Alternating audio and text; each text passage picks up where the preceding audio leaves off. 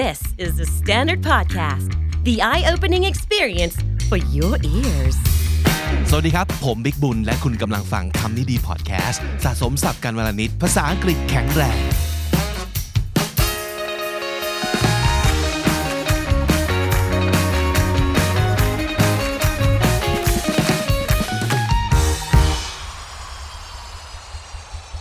ครั้งแรกครับ เมื่อ The Standard กระโดดเข้าสู่โลกของ NFT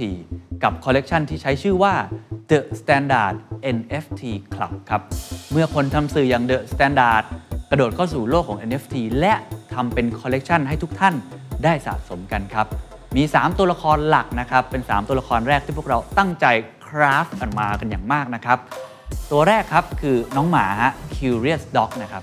ตัวที่ 2 ครับ Shutter Eye Squirrel เป็นน้องกระรอกเป็นช่างภาพนะฮะ และตัวที่ 3 ครับ พี่หมีครับจัดพอดแคสต์นั่นก็คือ Hungry Bear นะครับ3 character หลักนี้จะเป็นส่วนหนึ่งของ NFT Giveaway 100 ชิ้นแรก ที่จะมอบให้กับคุณผู้ชมทุกท่านที่ติดตามเรามาตลอดนะครับ เป็นการขอบคุณอย่างหนึ่ง แต่มีข้อแม้นิดเดียวครับ เนื่องจากสิทธิ์มีจำนวนจำกัดนะครับ เปิดให้ลงทะเบียนรับแล้ววันที่ 7 ถึง 20 มีนาคมนี้ เท่านั้น ใครสนใจนะครับ ไปศึกษารายละเอียดเพิ่มเติมได้ที่ เว็บไซต์ The Standard และทุกโซเชียลมีเดียของ The Standard ครับ คุณฟังครับมีคนประเภทหนึ่งที่ทุกคนน่าจะมีอยู่ในชีวิตใช่ไหมครับ นั่นก็คือ คนที่ทำให้ชีวิตเรายากเย็นแสนเข็นเหลือเกิน difficult people difficult people คนที่ยาก แปลว่า ยากต่อการเอาใจ ยากต่อการอยู่ร่วมด้วยนั่นเอง นี่คือคนที่เราไม่สามารถเลี่ยงได้ เพราะว่าอะไร เพราะว่าหลาย ๆ ครั้ง difficult people ก็จะเป็นคนที่เราตัดออกไปจากชีวิตไม่ได้จริงๆ เป็นคนในครอบครัวอย่างเงี้ย เป็นคนที่ทำงานที่ต้องทำงานด้วยกันอย่างเงี้ย หรือว่า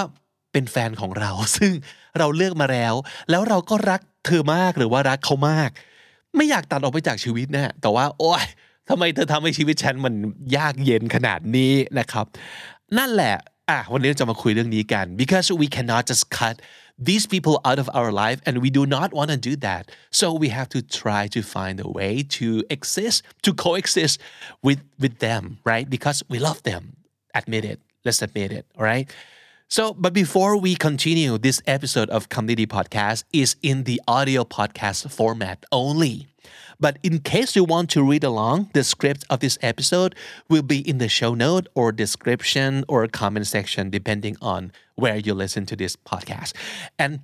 Besides, please consider joining KND Club on YouTube so you can also listen to or watch the special content exclusively. Or if you simply want to show us love and support, we'd really appreciate your membership. Thank you. วันนี้ ว่าในเรื่องของการดีลกับคน difficult เราต้องจดจำ5อย่างนี้ไว้ในใจ แล้วเราอาจจะดีลกับเขาได้ง่ายขึ้น ข้อแรก The greatest stress you go through when dealing with a difficult person is not filled by the words or actions of this person. It is filled by your mind, giving their words and actions importance. การที่เรารู้สึกว่าจิตใจของเราอารมณ์ของเรา ความเครียดของเรา เกิดขึ้นจากการที่เราต้องอยู่กับคนที่เป็นแบบ difficult person มันไม่ได้เกิดจากสิ่งที่เขาพูดหรือทำนะครับ แต่มันเกิดจากจิตใจของเราเอง ความคิดของเราเองที่ไปให้ความสำคัญกับพวกเขา เพราะฉะนั้นถ้าเกิดจะพูดให้ง่ายขึ้นก็คือ เราดันเอาสิ่งที่เขาทำและพูดมาใส่ใจ มันถึงทำให้เราหงุดหงิดและเครียด วิธีแก้เครียดและหงุดหงิดคือ ลดระดับความสำคัญของเขาลง ความสัมพันธ์ยังอยู่ แต่ความสำคัญกับคำพูดการกระทำบางอย่างที่ไม่โอเค เราต้องลดระดับมันลงให้ต่ำที่สุดให้ได้ ต่อให้เขายังอยู่ในชีวิตของเราก็ตาม โดยที่ยังไม่ไปไหนเนี่ยสิ่งที่เราต้องลดลงมาคือความสำคัญ ไม่ได้แปลว่าเราจะไม่หือไม่อือไม่ยุ่งเกี่ยวกับเขานะ แต่เราต้องเอาเรื่องเนี้ยเอาคำพูดเหล่านี้มาใส่ใจให้น้อยลง เราต้องรู้จัก tune out อันนี้เป็น verb ที่ดีมาก ที่เมื่อคุณเรียนรู้ verb นี้แล้ว ชีวิตคุณจะโอเคขึ้น 80%อย่างน้อยทันที การ tune out คือการที่ต้องพยายาม ไม่ไปได้ยินอะไรบางอย่างบ้าง สมมติเรารู้ว่าทุกครั้งที่เอ่อเพื่อนของเราคนนี้นะครับ เริ่มนินทาชาวบ้านสมมติ เราไม่ชอบเลยเวลาที่เพื่อนเรานินทาชาวบ้านมัน toxic เพราะฉะนั้นเวลาที่มันนินทาชาวบ้านขึ้นมา เราต้องฟังให้มันเป็นเสียงนกเสียงกา tune out คือการฟังให้เป็นเสียงนกเสียงกาครับ เป็นเรื่องสำคัญนะ นั่นคือจะทำให้คุณสามารถลดระดับความสำคัญของพฤติกรรมหรือคำพูดท็อกซิกของคนคนนี้ได้อะเห็นไหมยังไม่ต้องตัดเขาออกจากชีวิตนะ ข้อ 2 it's okay to be upset it's never okay to be cruel การที่เราต้องอยู่กับคน difficult เนี่ยต่อให้เราเก่งเรื่องการทุนเอาแล้ว บางทีมันยังหลุดเล็ดรอดมานะ มันเป็นเรื่องปกตินะ และไม่ผิดด้วย ที่คุณจะรู้สึกหงุดหงิดและอารมณ์เสีย กับความ difficult ของคนเหล่านี้ but it's never okay to be cruel แต่ไม่ได้แปลว่าคุณสามารถจะต้องทำตัวแย่ๆกลับไปทำร้ายน้ำใจ หรือว่าทำร้ายความรู้สึกของเขา แล้วบอกว่ามันก็โอเค เพราะว่าเธอทำให้ฉันไม่โอเค ก็น่าจะโอเค ที่ฉันทำให้เธอไม่โอเคบ้าง ไม่โอเคครับ ไม่โอเค อย่าลืมว่า rage hate resentment and jealousy do not change the hearts of others they only change yours ถ้าเราตอบโต้พฤติกรรมที่เราไม่โอเคด้วย rage ความโกรธแค้นอารวาส hate ความเกลียดชัง resentment ความโกรธครึ่งไม่พอใจ and jealousy คือความอิจฉาริษยา ถ้าเกิดเราตอบโต้ด้วยอะไร negative เหล่านี้ สิ่งเหล่านี้จะไม่ได้เปลี่ยนไปเปลี่ยนใจคนอื่นนะ แต่มันจะเปลี่ยนใจเรา เพราะเราก็จะกลายเป็นคนที่ hateful แล้วก็ resentful แล้วก็ jealous เราจะกลายเป็นคนที่มีความ negative เต็มตัวไปหมดเลย อย่าไปบอกว่า อุ้ย ถ้าเขาแย่มาเราแย่กลับ นั่นไม่ได้เปลี่ยนพฤติกรรมเขา แต่มันจะเปลี่ยนพฤติกรรมคุณ แล้วมันจะเปลี่ยนนิสัยคุณนะครับ เพราะฉะนั้นโกรธได้อารมณ์เสียได้ แต่จะกลายเป็นคนโหดร้ายไม่ได้นะ อันต่อมา forgive others not because they deserve forgiveness but because you deserve peace ให้อภัยเขาเถอะหลาย ๆ ครั้งเนี่ยเมื่อเราเจอพฤติกรรมของเขา เมื่อเราเจอคำพูดแย่ๆของเขา เรารู้สึกแบบไม่ไหว แต่แทนที่จะสาดอะไรกลับไป forgive forgive ยกโทษให้เขา ไม่ได้เป็นเพราะว่าคนพวกนี้สมควรได้รับการอภัยนะ แต่เป็นเพราะว่าคุณสมควรได้รับ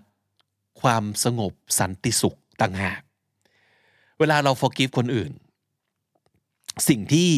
คนที่เราจะทำประโยชน์ให้มากที่สุด เวลาเรา forgive คนอื่น คือตัวคุณเอง เพราะว่าคุณจะทำให้มีดดาบหอกทั้งหลายที่คุณเก็บไว้ใกล้ใจอะ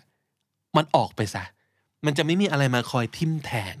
ไม่มีความร้อน ไม่มีไฟมาสุมอยู่ในอกของคุณ เพราะว่าเมื่อคุณโกรธเมื่อคุณรู้สึกแย่ คุณเองนั่นแหละจะได้รับผลกระทบที่มากที่สุด so free yourself of the burden of being an internal an eternal victim eternal แปลว่า ตลอดการชนิดนิรัน eternal victim คือเหยื่อแบบตลอดการ เหยื่อตลอดการในที่นี้คือเหยื่อที่ มีผลกระทบจากความหงุดหงิด ความโกรธความไม่พอใจของตัวเราเอง ความที่เราแค้น คนที่มาทำให้ชีวิตเราแย่ มันยากเย็นเหลือเกิน ถ้าเกิดคุณไม่ยอมยกตัวนี้ออกไปแล้วก็อะ forgive and forget คุณก็จะกลายเป็นเหยื่อของตัวเองตลอดกาล so don't be your own eternal victim นะครับ forgive others because you deserve peace ข้อ 4 gossip and drama end at a wise person's ears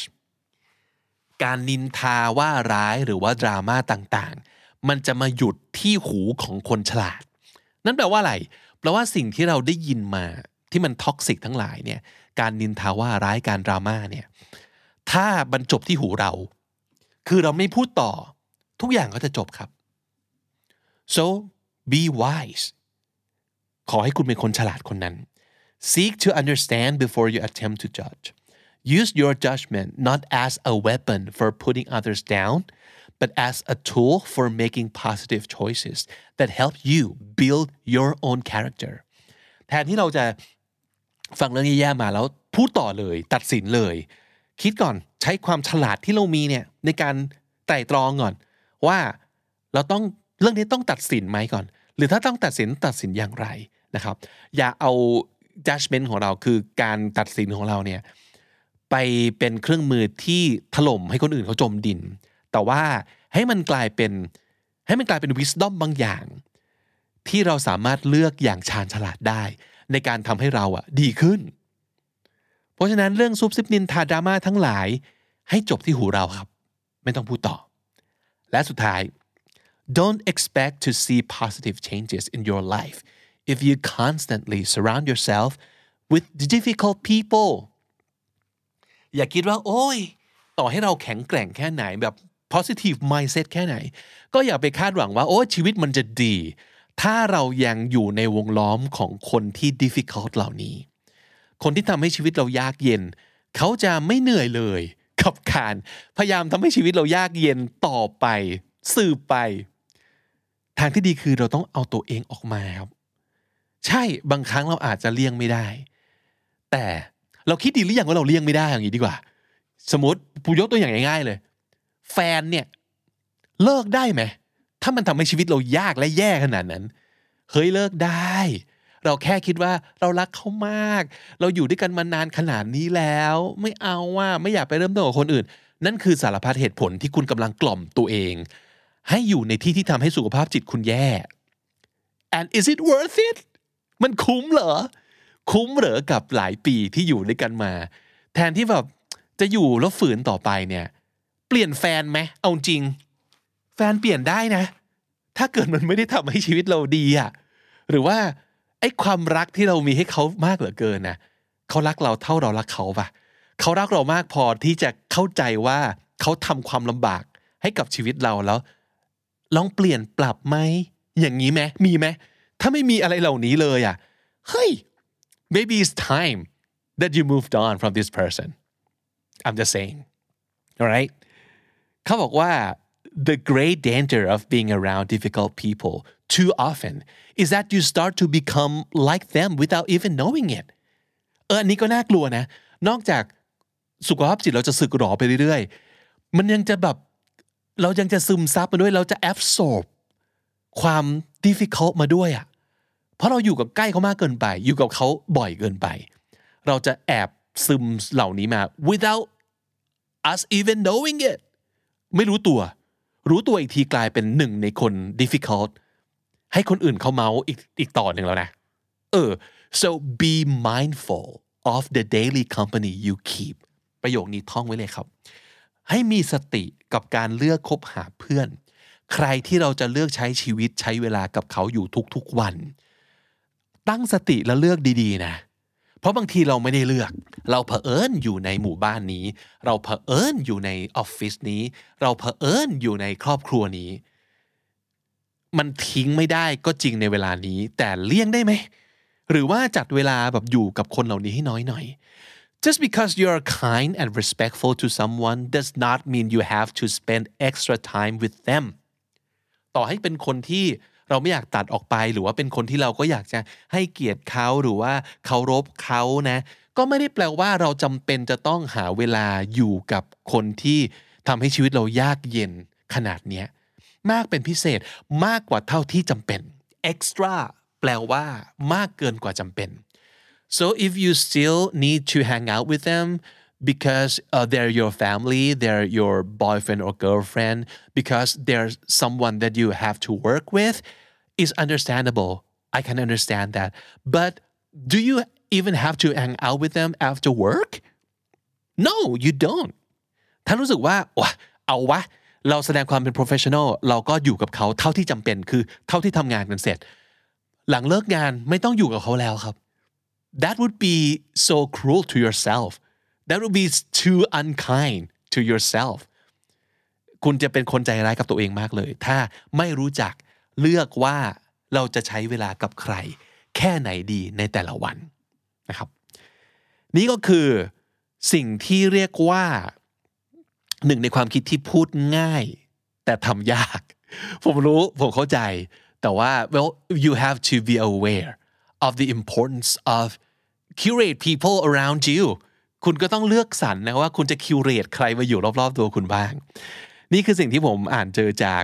1000 plus little habits of happy successful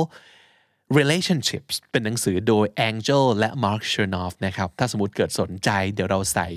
ลิงก์เอาไว้ให้เพื่อไปกดซื้อจะเป็นอีบุ๊กหรือว่าออดิโอบุ๊กตามกันได้นะครับ Candy Intern กลับมาแล้วนะครับ มีคนถามถึงเยอะเลย ขอโทษสำหรับทุกๆ คนที่กำลังรอคอยอยู่ เพราะว่าต้องรีบไปส่งรายชื่อบริษัทที่อยากฝึกงานกับทางสถานศึกษากันแล้วใช่ไหมครับ โอเค กลับมาแล้ว Candy Intern Gen 7 รุ่นที่ 7 แล้วสำหรับน้องๆ ฝึกงานที่คำดีๆ นะครับ so we're looking for two interns coming in and being a part of our little team ในตำแหน่งของ Creative นะครับ แต่ว่า สองคนที่จะรับเนี่ยจะมีโฟกัสที่ต่างกัน คนแรกเนี่ยมาคิดสร้างสรรค์รายการวิดีโอบน YouTube เป็นหลักนะครับ ถ้าเกิดเทียบให้เห็นภาพก็คือน้องๆที่จบมาทางนิเทศวารสาร มนุษยศาสตร์ศิลปศาสตร์ คือสายผลิตสื่อสายสร้างสรรค์นะครับ แต่อีกคนหนึ่งเนี่ยคนที่สองต้องมาคิดและสร้างสรรค์งานฝั่ง education โดยเฉพาะ นี่คือเนื้อหาที่จะเน้นเรื่องการพัฒนาภาษาอังกฤษอย่างเต็มรูปแบบแล้ว เพราะว่ามีคนถามถึงมาเยอะเลย แล้วก็เราคิดว่าอยากจะทำเนื้อหาทางฝั่งนี้อย่างจริงจังเลยนะครับ คือเป็นสาย education จริง ๆ เพราะฉะนั้นคนที่จะมาฝึกงานตรงนี้น่าจะต้องมาทางสายศึกษาศาสตร์ ครุศาสตร์ เรียนมาเรียนมาทางการศึกษาอย่างแท้จริง แล้วก็อาจจะเป็นสมมตินะครับ คนที่เรียนจบไปเป็นครูสอนภาษาอังกฤษอะไรประมาณนี้นี่คือแบบสเปคเลยนะครับ เพราะฉะนั้นนอกเหนือจากฝั่งนิเทศวารสารแล้วนะเราก็ยังเปิดรับคนฝั่งครุและศึกษาศาสตร์ด้วยนะครับ ทีนี้ก็จะเป็นการฝึก มาฝึกงานเพื่อจบการศึกษาหรือว่าฝึกเอง โดยที่ไม่เกี่ยวกับสถานศึกษาก็ได้ อายุเท่าไหร่ก็ได้นะครับ ระยะฝึกงานอย่างน้อยเนี่ยเราอยากได้ 3 เดือนเป็นอย่างต่ำนะครับ ส่วนใหญ่จะเป็นการ work from home แต่ว่าต้องมีการมาเจอกันบ้างอย่างน้อยวีคละ 2 ครั้งนะครับ แล้วก็จะมีการทำงานออนไลน์กันอีกวีคละ 2 ครั้งนะครับ คนที่อยากสมัคร ต้องตอบคำถามมาเป็นวิดีโอ เพราะฉะนั้นถ่ายตัวเองเลยตั้งกล้อง แล้วก็ตอบคำถาม 4คำถามนี้มา ข้อ 1 แนะนำตัวเองเป็นภาษาไทย ไม่เกิน 1 นาทีนะครับ ข้อ 2 tell us about yourself in English for two minutes เป็นภาษาอังกฤษนะครับ แต่ให้พูด 2 นาที อย่าพูดเรื่องซ้ำกับที่พูดเป็นภาษาไทยแล้วนะครับ ข้อ 3 ตอบเป็นภาษาอังกฤษนะครับข้อนี้ if you can take any classes in the world what are three classes that you will take ถ้าเกิดคุณสามารถจะ take class เรียนวิชาอะไรก็ได้ ในโลกนี้ 3 วิชา คุณจะเรียนวิชาอะไร ตอบภาษาอังกฤษนะครับ ข้อ 4ตอบภาษาอังกฤษเช่นเดียวกัน what are your five favorite words in English tell us their meaning and tell us why you like those words คำนี้ดีของคุณ 5คำคือคำว่าอะไรบ้าง แต่ละคำมีความหมายยังไง และทำไมคุณถึงชอบคำนั้นๆนะครับ รวมกัน 4 ข้อขอไม่เกิน 10 นาทีนะ เพราะฉะนั้นแนบคลิปวิดีโอ 10 นาทีที่ตอบคำถาม 4 ข้อนี้ มาทางอีเมล kndstudio.official at gmail.com อีกครั้งนะครับ kndstudio official at gmail.com